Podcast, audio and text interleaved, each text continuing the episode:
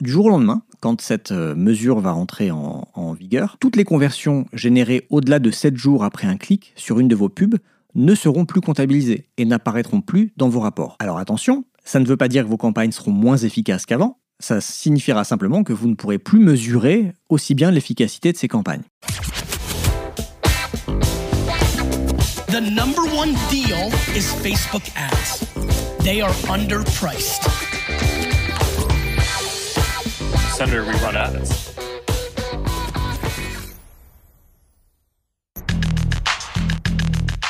Bienvenue dans No Pay No Play, le podcast qui résume vite et bien tout ce que vous devez savoir si vous utilisez la publicité Facebook pour développer votre business. Je suis Joseph Dogniaux de NeoMedia, consultant spécialisé en Facebook Ads et je vous retrouve tous les quinze jours pour vous aider à mieux utiliser l'outil publicitaire de Facebook et d'Instagram. Aujourd'hui, je vais vous parler d'attribution parce que la semaine dernière, Facebook a annoncé que la fenêtre d'attribution par défaut après un clic sur une publicité allait être réduite à sept jours au lieu des vingt-huit jours comme c'est le cas actuellement. Si en écoutant cette phrase, je vous Vous êtes déjà perdu, faites-moi confiance, restez jusqu'au moment où je vais aborder ce sujet. C'est un peu technique, mais je vais essayer de vous l'expliquer le plus clairement possible et surtout, ça a vraiment une importance pour euh, la façon dont les résultats de vos campagnes, les performances de vos campagnes vont apparaître dans votre gestionnaire de publicité.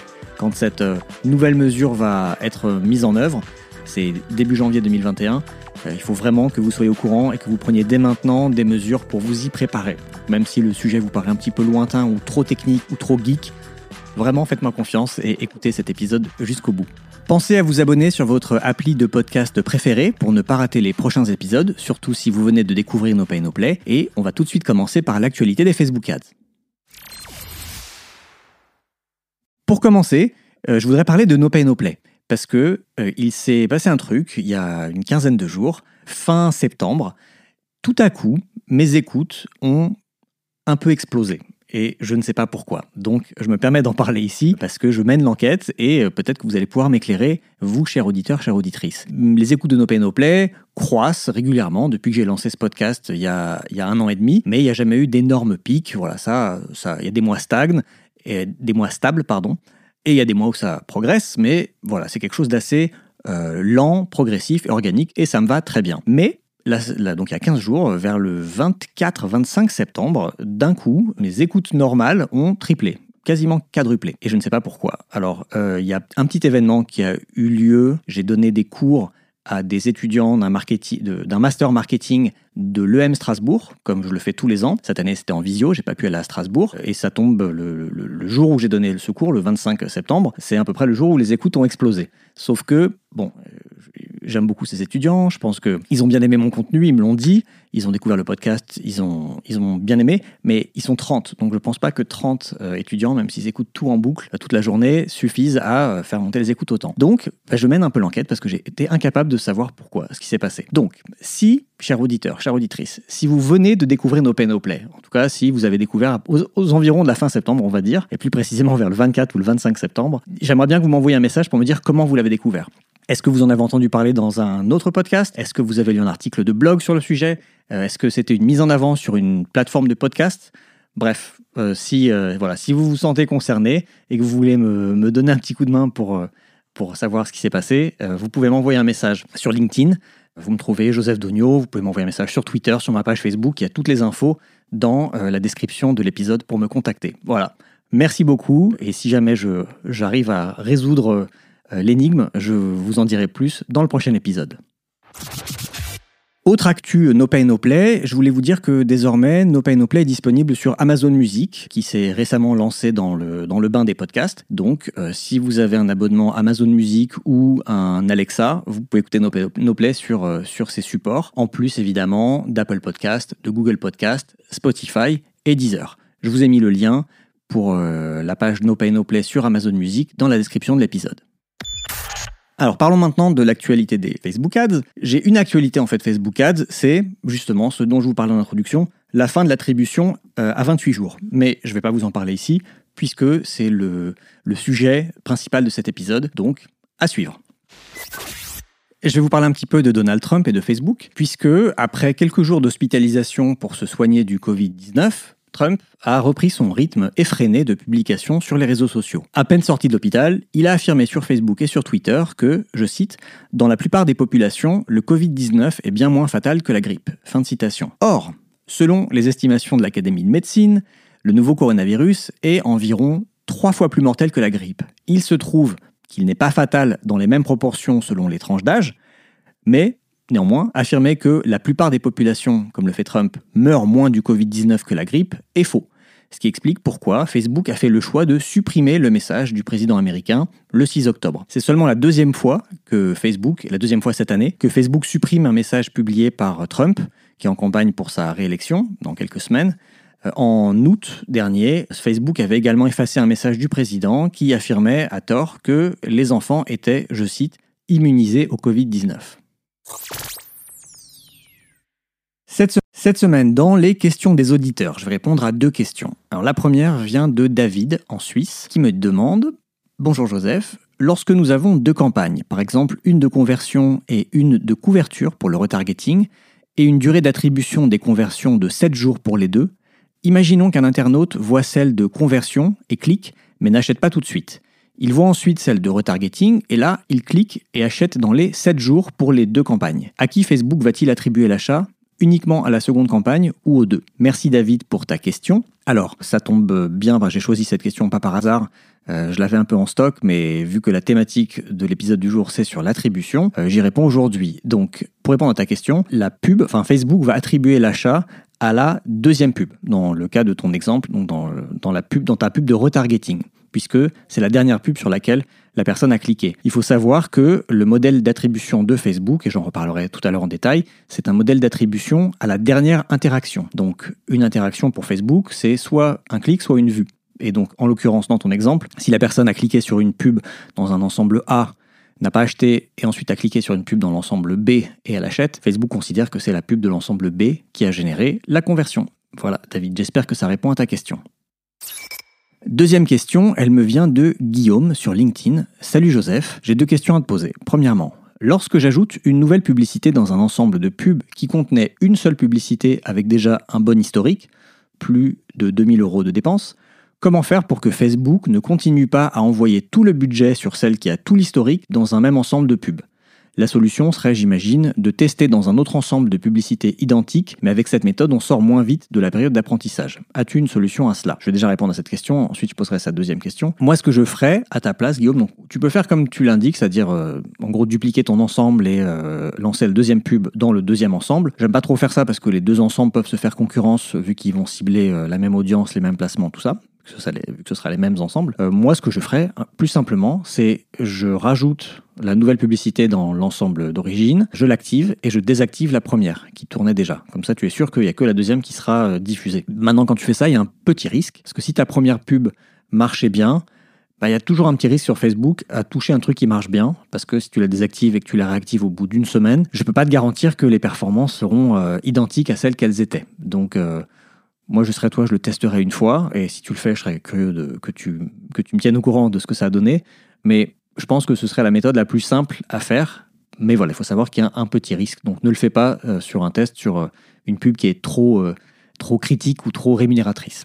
Alors, deuxième question de Guillaume. Dans ton podcast cinq tips de ta masterclass, tu parles des audiences à cibler en remarketing et notamment des exclusions à faire. Faut-il faire des exclusions systématiques, même sur des petites audiences de remarketing ? De l'ordre de mille personnes. Exemple, pour deux ensembles, Ad sept un, ciblage des visiteurs quinze jours, exclusion acheteur. Ad sept deux, ciblage des interactions avec publication quinze jours, exclusion acheteur et visiteur.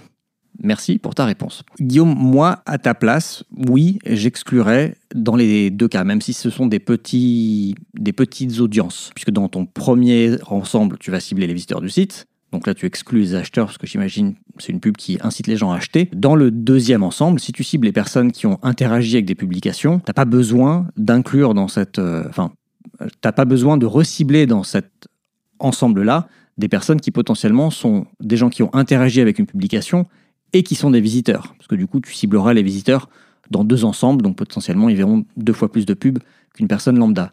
Donc, euh, pour moi, dans ce genre de cas, particulièrement pour les visiteurs d'un site, les visiteurs d'un site, je vais, je vais toujours les exclure, sauf si je les cible dans un, dans un ensemble dédié. Donc, euh, toutes les campagnes d'acquisition froides que je fais, euh, je cible des audiences froides, des lookalikes, des audiences par centre, centre d'intérêt, j'exclus toujours les visiteurs du site. J'ai toujours une audience de retargeting au moins où je vais recibler les visiteurs du site, mais si après j'ai des audiences euh, différents types, retargeting des personnes qui ont vu une vidéo ou qui ont interagi avec un post sur Insta ou sur Facebook ou avec des événements, je ne vais pas les retargeter une deuxième fois, donc euh, j'exclurai les visiteurs du site. Et je pense que c'est valable pour, euh, pour euh, d'autres audiences que tu voudrais exclure, en excluant évidemment toujours les acheteurs. Voilà Guillaume, j'espère que c'est clair et que ça répond à ta question. Si vous aussi vous avez une question à me poser, envoyez-la moi. Tous les liens pour me contacter sont dans la description de l'épisode et j'essaierai d'y répondre dans un prochain épisode de No Pay No Play. Aujourd'hui, je vais donc vous parler d'attribution et plus particulièrement de la fin de l'attribution à vingt-huit jours. Après la limite sur le nombre de pubs qu'une page peut diffuser et la disparition de la règle des vingt pour cent d'images dans le texte, pour euh, ces, deux, ces, ces, ces deux nouveautés, je vous invite à réécouter les, les deux derniers épisodes de No Pay No Play. Voilà un nouveau changement important qui nous tombe dessus en cette rentrée. Dans un mail que Facebook a envoyé aux annonceurs fin septembre, on a appris qu'à partir de... Alors au départ, c'était octobre deux mille vingt, mais finalement, ça a été repoussé à janvier deux mille vingt et un. On a donc appris que la fenêtre d'attribution par défaut après un clic sur une publicité serait réduite à sept jours au lieu de vingt-huit jours, comme c'est le cas actuellement. En plus, toutes les données de conversion à vingt-huit jours vont disparaître progressivement du gestionnaire de publicité. Donc si là, ce que je viens de dire vous laisse de marbre et que vous vous dites... Et alors, je vais vous expliquer dans cet épisode ce que ça signifie exactement et en quoi c'est important pour les résultats de vos campagnes. Et je pense que tous les annonceurs peuvent être concernés, donc écoutez attentivement. Commençons par le commencement. D'abord, un petit rappel, qu'est-ce que c'est que la fenêtre d'attribution ? Quand vous faites une campagne de publicité sur Facebook ou Instagram avec un objectif de conversion, donc ça peut être l'objectif qui s'appelle conversion, ça peut être aussi génération de prospects, vente sur catalogue produit, installation d'applications mobiles, en gros, il y a une, l'intention d'une action à valeur ajoutée qui va être généré suite à un clic sur la pub. Donc quand vous faites une campagne à objectif de conversion, votre but, c'est donc de générer une action bien spécifique qui va au-delà du simple clic, donc une conversion.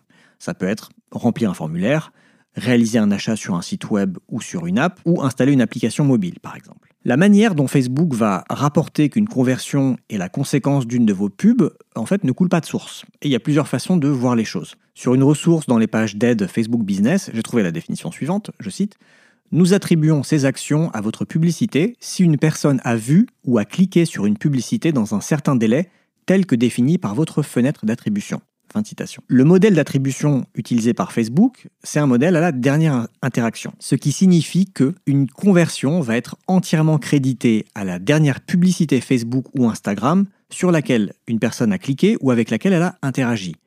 Si la personne a cliqué sur une publicité et a converti, la, con- la conversion est attribuée à cette pub. Si la personne n'a pas cliqué sur la pub, tout le crédit sera accordé à la dernière publicité qui a été vue. Je ne vais pas rentrer dans le détail ici des caractéristiques du système d'attribution de Facebook dans le gestionnaire de publicité ou des différents modèles d'attribution, first click, last click, time decay.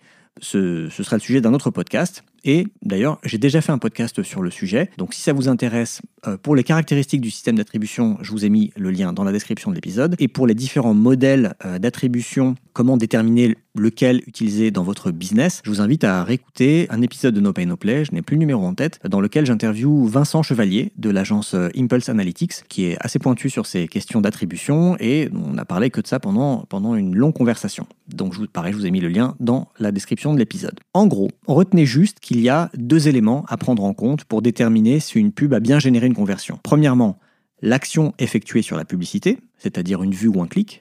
Deuxièmement, le délai entre cette action et la conversion finale, ce qu'on appelle la fenêtre d'attribution. Sur l'action, comme je vous l'ai dit, il y a deux types d'actions qui peuvent générer une conversion. Soit la personne a vu votre publicité sans cliquer dessus et elle a quand même effectué l'action souhaitée, soit la personne a cliqué sur votre pub et elle a effectué l'action souhaitée. Ça, c'est les deux actions qui peuvent initier une conversion. Sur la fenêtre d'attribution, bah, la fenêtre d'attribution, c'est le nombre de jours qui se sont écoulés entre le moment où une personne a vu votre pub ou a cliqué dessus et le moment où elle a entrepris l'action.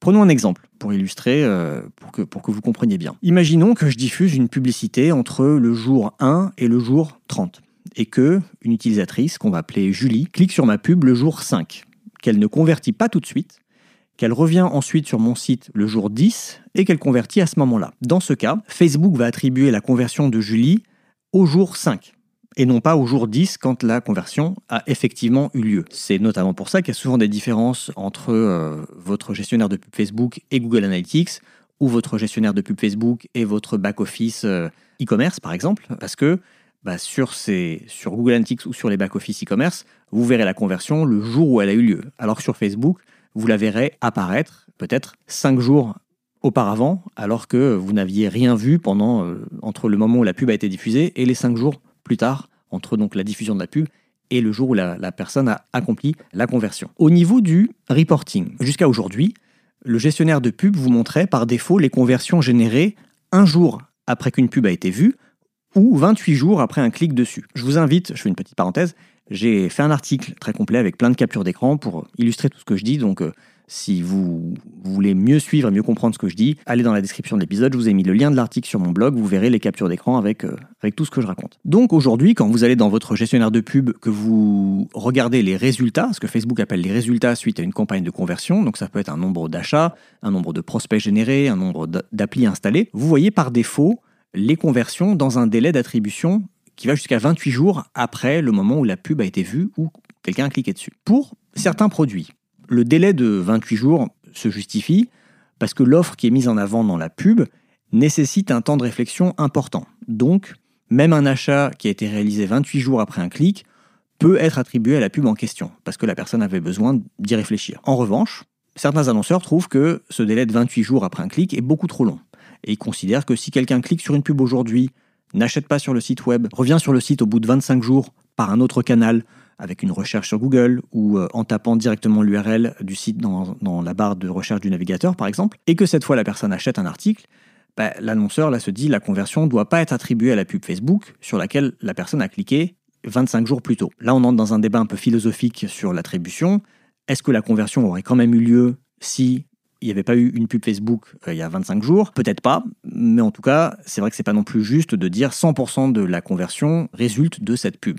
Entre-temps, il y a eu autre chose, dans mon exemple, une recherche Google où en tout cas la personne avait imprimé dans sa tête le, le produit mis en avant. Donc tout ça pour dire que selon votre business, vous pouvez modifier ce délai dans les, les rapports personnalisés pour voir combien de conversions votre pub génère si vous limitez la fenêtre d'attribution à un jour ou sept jours ou vingt-huit jours après le clic. Donc pour faire ça, vous allez dans rapport, créer un rapport personnalisé, vous cliquez sur fenêtre de comparaison en bas à droite et vous pouvez donc comparer les, différentes, euh, les différents résultats en fonction des fenêtres d'attribution. Et vous pouvez aussi choisir d'enlever euh, les attributions suite à une vue sur une pub. Parce que pareil, des annonceurs disent, si la personne a simplement vu la pub sans cliquer dessus, je ne considère pas qu'elle a contribué à la conversion.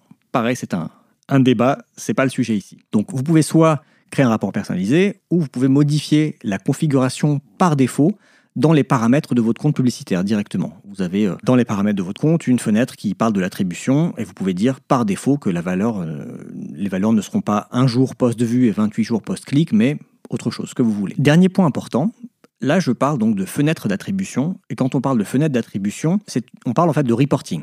On, on parle de mesure de l'efficacité de vos publicités. Il ne faut pas confondre ça avec la fenêtre de conversion, qui est quelque chose que vous paramétrez dans vos ensembles de publicités. Et là, il est question d'optimisation de votre ensemble. Donc, quand vous êtes dans un ensemble, vous pouvez, en faisant apparaître les options sous les, la case où vous pouvez rentrer un, une enchère manuelle, vous pouvez définir la fenêtre de conversion. Là, dans ce cas, dans le cas des fenêtres de conversion, ce que vous faites, c'est que vous indiquez à l'algo quelles conversions doivent être prises en compte pour optimiser la diffusion de vos publicités. Sans trop rentrer dans le détail, disons simplement que si l'algo tient compte de conversions qui ont eu lieu trop longtemps après l'interaction avec votre pub ou qui peut-être auraient eu lieu même sans cette publicité, bah, ça va fausser l'optimisation de l'ensemble. Par exemple, disons que vous vendez un produit peu cher, par exemple un mug à neuf euros quatre-vingt-dix. Si notre utilisatrice Sophie clique sur votre pub, n'achète pas, revient sur le site au bout de quinze jours pour acheter le mug, est-ce que c'est vraiment grâce à votre pub? Ou est-ce que c'est parce qu'entre-temps, elle a reçu votre newsletter ou elle a fait une recherche sur Google qui l'a ramenée sur votre site. Donc, est-ce que Facebook doit vraiment considérer que cette pub est la cause de l'achat et du coup optimiser pour toucher plus de personnes comme Sophie? Dans le cadre d'un, d'un, dans le cas d'un produit vraiment pas cher, on peut se dire que euh, non. En fait, la réponse est non. Si, euh, si, il faut que les conversions aient lieu dans une fenêtre assez courte et il faut que Facebook optimise pour trouver des personnes qui ont converti dans une fenêtre assez courte. Donc, En général, on considère que plus un achat est facile, souvent pour un article pas très cher, plus la fenêtre de conversion doit être réduite. Facebook d'ailleurs explique ça assez bien sur une page, pareil je vous ai mis le lien dans la description. Pensez au cycle d'achat de votre produit. La personne intéressée a-t-elle besoin d'un délai de réflexion avant d'acheter votre produit, par exemple un ordinateur ? Si c'est le cas, vous devez utiliser une fenêtre de conversion plus grande, puisqu'il est raisonnable de s'attendre à ce qu'une personne qui clique sur une publicité pour un ordinateur prennent au moins une semaine pour réfléchir avant de sauter le pas. Donc en fonction de ce paramètre, vous pouvez vous-même modifier la fenêtre de conversion de votre ensemble de pubs pour essayer de coller le plus possible à la réalité du cycle d'achat de votre produit. Donc vous avez bien compris, j'espère, la différence entre les fenêtres d'attribution et les fenêtres de conversion. Fenêtres d'attribution, je répète, on ne parle que de reporting, c'est-à-dire des conversions qui ont lieu dans tous les cas. Est-ce qu'on les affiche dans votre gestionnaire de pub comme étant des résultats de votre pub, de votre ciblage, de votre campagne ? Et pendant quelle période, après que la pub a été euh, cliquée ou vue, doit-on considérer que s'il y a une conversion, elle vient de la publicité ? Vous vous doutez bien qu'on ne peut pas avoir un délai sans limite, parce que, imaginons que je clique sur une pub pour un site de e-commerce aujourd'hui, et que dans deux ans, j'achète un de leurs produits, c'est probablement pas à cause de la pub Facebook que j'ai acheté ce produit. Donc, ça n'aurait pas de sens de, de se l'attribuer. Donc, Facebook est obligé de définir une, une limite de temps. Ils sont allés sur une limite assez longue, qui est de vingt-huit jours, et donc c'est le sujet de cet épisode, qu'ils veulent réduire à sept jours. Alors, voyons maintenant pourquoi est-ce que Facebook voudrait supprimer les données d'attribution à vingt-huit jours. Maintenant que le concept d'attribution est, j'espère, plus clair pour vous. Revenons sur l'annonce de Facebook de fin septembre. Facebook a donc annoncé qu'à partir de janvier deux mille vingt et un, la fenêtre d'attribution par défaut post-clic serait réduite à sept jours au lieu des vingt-huit jours actuels et que les données de conversion à vingt-huit jours vont disparaître progressivement du gestionnaire de pub. Pourquoi faire ce changement maintenant ? Alors que ça fait des années que, par défaut, le reporting se fait sur une attribution à vingt-huit jours post-clic. Le timing peut paraître un peu étonnant, alors qu'on rentre... Euh, en ce moment dans une, dans une période qui est la plus dense de l'année, en termes de, de social ads. Il y a Black Friday, les fêtes de fin d'année, sans compter les élections U S. Bon, ça ne nous concerne pas, mais pour les annonceurs américains, ça a un impact sur l'environnement Facebook Ads et les C P M notamment. Le premier mail que les annonceurs ont reçu de Facebook parlait d'une application à partir du douze octobre deux mille vingt. Mais il y a eu pas mal de retours assez négatifs de, d'experts Facebook Ads sur Twitter, et donc Facebook a écouté et heureusement décidé de repousser ce changement à janvier deux mille vingt et un. Dans le mail envoyé aux annonceurs, Facebook explique, je cite, « Les prochaines initiatives de protection de la vie privée numérique touchant plusieurs navigateurs limiteront la capacité des entreprises à mesurer les interactions des gens entre les domaines et les appareils. Parmi ces limites, il y a la capacité pour les entreprises d'attribuer les événements de conversion à une publicité sur des périodes d'attribution plus longues. » Fin de citation. Donc, sans les citer directement, Facebook fait référence à Safari, qui le fait déjà depuis un moment, et Chrome, qui a annoncé plus récemment aussi, de blo- commencer à bloquer les cookies tiers, ou même les cookies, alors je ne sais pas comment dire en français, primaires, enfin en anglais c'est les, co- les cookies third party et les cookies first party. Donc Chrome a annoncé que d'ici deux ans, ces cookies seraient bloqués, ce qui pose problème pour le tracking de, d'outils comme Facebook Ads, et donc pour l'attribution. Donc il y a les, les navigateurs, il y a aussi le déploiement prochain d'iOS quatorze dont je vous ai parlé euh, dans un, un épisode récemment, qui va aussi renforcer la protection de la vie privée et mettre des bâtons dans les roues des annonceurs. Donc en gros, Facebook estime que le tracking au-delà de sept jours post-clic ne sera pas fiable. Voilà la réponse à la question « Pourquoi maintenant ?» Maintenant, voyons quel est l'impact de ce changement pour vos campagnes.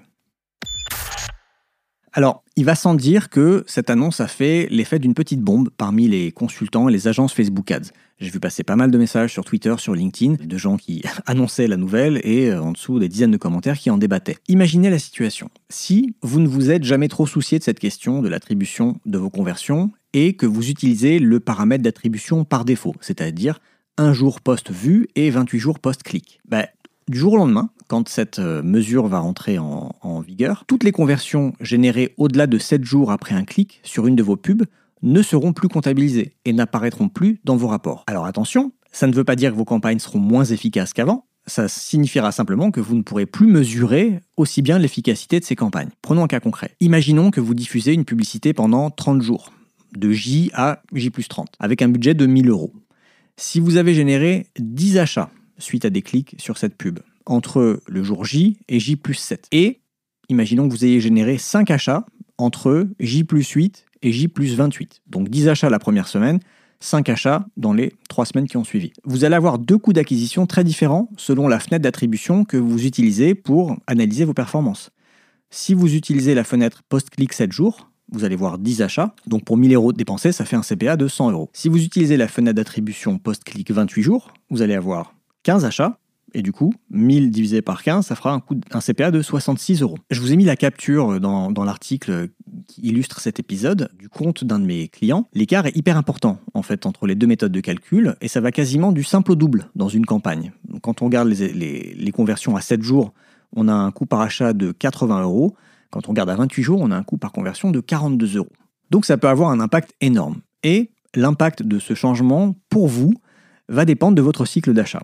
Si vos ventes mettent plus de sept jours à se concrétiser, après qu'une personne ait cliqué sur une de vos pubs, par exemple si vous vendez des services B deux B, des ordinateurs, des logiciels SaaS ou des formations en ligne un peu chères, bah vous allez être affecté plus et vous aurez sûrement l'impression que vos campagnes marchent moins bien qu'avant, puisque vous ne verrez pas dans votre gestionnaire de pub les conversions au-delà de sept jours. En revanche, si la majorité de vos ventes aujourd'hui ont lieu rapidement, c'est-à-dire à moins de sept jours. Si vous faites, disons, quatre-vingt-dix pour cent de vos ventes sept jours après qu'une, qu'une pub a été diffusée ou cliquée, vous ne devriez pas avoir une énorme différence après ce changement. Je vais maintenant vous dire ce que vous devez faire pour vous préparer. Alors, si vous utilisez déjà la fenêtre d'attribution à sept jours, facile, vous n'avez rien à faire. Dans le cas contraire, je vous donne maintenant cinq conseils que vous pouvez suivre si vous voulez vous préparer à ce changement. Première chose, je vous recommande de bien comprendre le rôle de l'attribution à vingt-huit jours dans votre compte. Vous devez absolument, aujourd'hui, connaître le poids des conversions à vingt-huit jours par rapport aux conversions à sept jours dans vos campagnes. Vu que les données à vingt-huit jours ne seront bientôt plus accessibles, je vous conseille d'aller voir dès maintenant vos coûts d'acquisition, donc votre coût par achat, votre coût par prospect, votre coût par installation, et cetera, à un, sept et vingt-huit jours après un clic, avant que ces stats ne disparaissent. Pour faire ça, je vous explique la marche à suivre dans l'article sur mon blog, mais en gros, créez un rapport personnalisé avec les différentes fenêtres d'attribution pour vos résultats de campagne, exportez ce rapport vers Excel ou Google Sheet, ouvrez-le dans, dans votre tableur préféré, et là, ce que je vous conseille, c'est de calculer quelques indicateurs importants pour la suite. D'abord, de calculer le pourcentage de vos conversions qui ont lieu un jour après le clic, le pourcentage qui ont lieu sept jours après le clic, et votre coefficient multiplicateur entre les conversions à sept jours et à vingt-huit jours. Je ne vais pas rentrer dans le détail, je vous ai mis un tableau et même un lien pour télécharger le tableau si vous voulez le recopier à l'identique de ce que moi j'ai fait sur le, les comptes de mes clients. Ce dernier chiffre, le coefficient multiplicateur, pour moi c'est le chiffre le plus important à connaître. Parce que quand les données de conversion à vingt-huit jours ne seront plus disponibles dans le gestionnaire de pub, vous pourrez quand même estimer les conversions résiduelles de votre campagne, c'est-à-dire celles qui se produiront entre J plus sept et J plus vingt-huit après un clic. Si aujourd'hui, je m'aperçois que quand je regarde toutes mes conversions à, J, à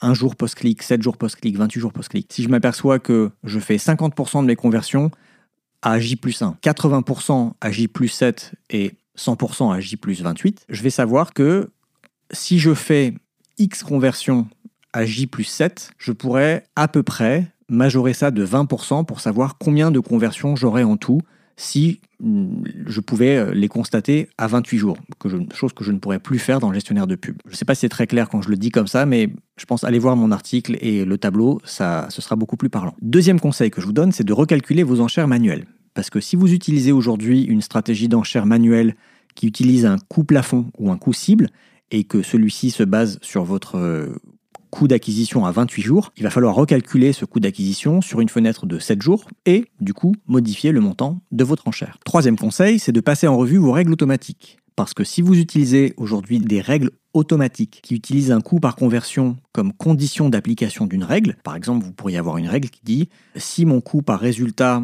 est supérieur à dix euros pendant trois jours de suite, alors coupez la campagne », par exemple. Ou si le coût par résultat est inférieur à dix euros pendant deux jours, augmenter le budget de vingt-cinq pour cent.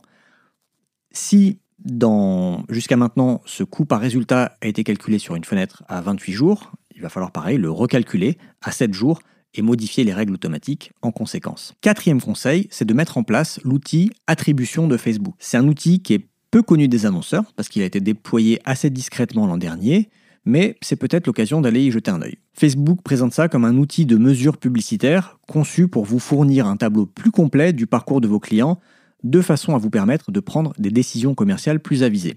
J'avoue, ne pas beaucoup l'utiliser, faute d'avoir pris le temps de bien l'explorer, mais je prévois de le faire et je prévois de faire un épisode de podcast dédié à cet outil dans les mois qui viennent. Le gros avantage de Facebook Attribution, c'est qu'on peut y traquer les conversions avec une fenêtre d'attribution qui va jusqu'à quatre-vingt-dix jours. Donc, ça mérite de se pencher dessus. Enfin, cinquième et dernier conseil, mettez en place l'A P I conversion de Facebook. Alors, contrairement au pixel Facebook, qui peut être bloqué par un navigateur ou par un adblocker, l'A P I conversion permet de traquer les conversions de manière beaucoup plus fiable, puisque les événements de conversion ne sont pas traqués à l'aide d'un pixel, mais sont partagés directement depuis vos serveurs vers ceux de Facebook. En gros, quand une vente se fait sur votre site, Facebook n'en a pas connaissance parce que le pixel Facebook se déclenche au moment où l'achat se, se, se réalise, et du coup Facebook lit l'info depuis le navigateur, puisque les navigateurs vont bientôt bloquer les cookies. L'autre option, c'est que votre serveur envoie directement l'info au serveur de Facebook. D'après ce que j'ai lu, alors là, j'avoue que c'est un sujet un peu technique qui me dépasse un peu, et surtout, je, je ne l'ai jamais appliqué sur aucun de mes clients, mais d'après ce que j'ai lu, cette A P I conversion va continuer de faire remonter les données de conversion à vingt-huit jours, en tout cas, jusqu'à ce que les restrictions des navigateurs entrent officiellement en vigueur. Je suis honnête, on sort un peu ici de mon champ de compétences, donc euh, je vous ai mis le lien si vous voulez creuser ce sujet vers euh, une ressource, euh, je vous ai mis deux liens, euh, une ressource pour en savoir plus sur l'A P I conversion et une page qui vous explique la configuration manuelle et l'intégration de partenaires qui me paraît l'option la plus sûre.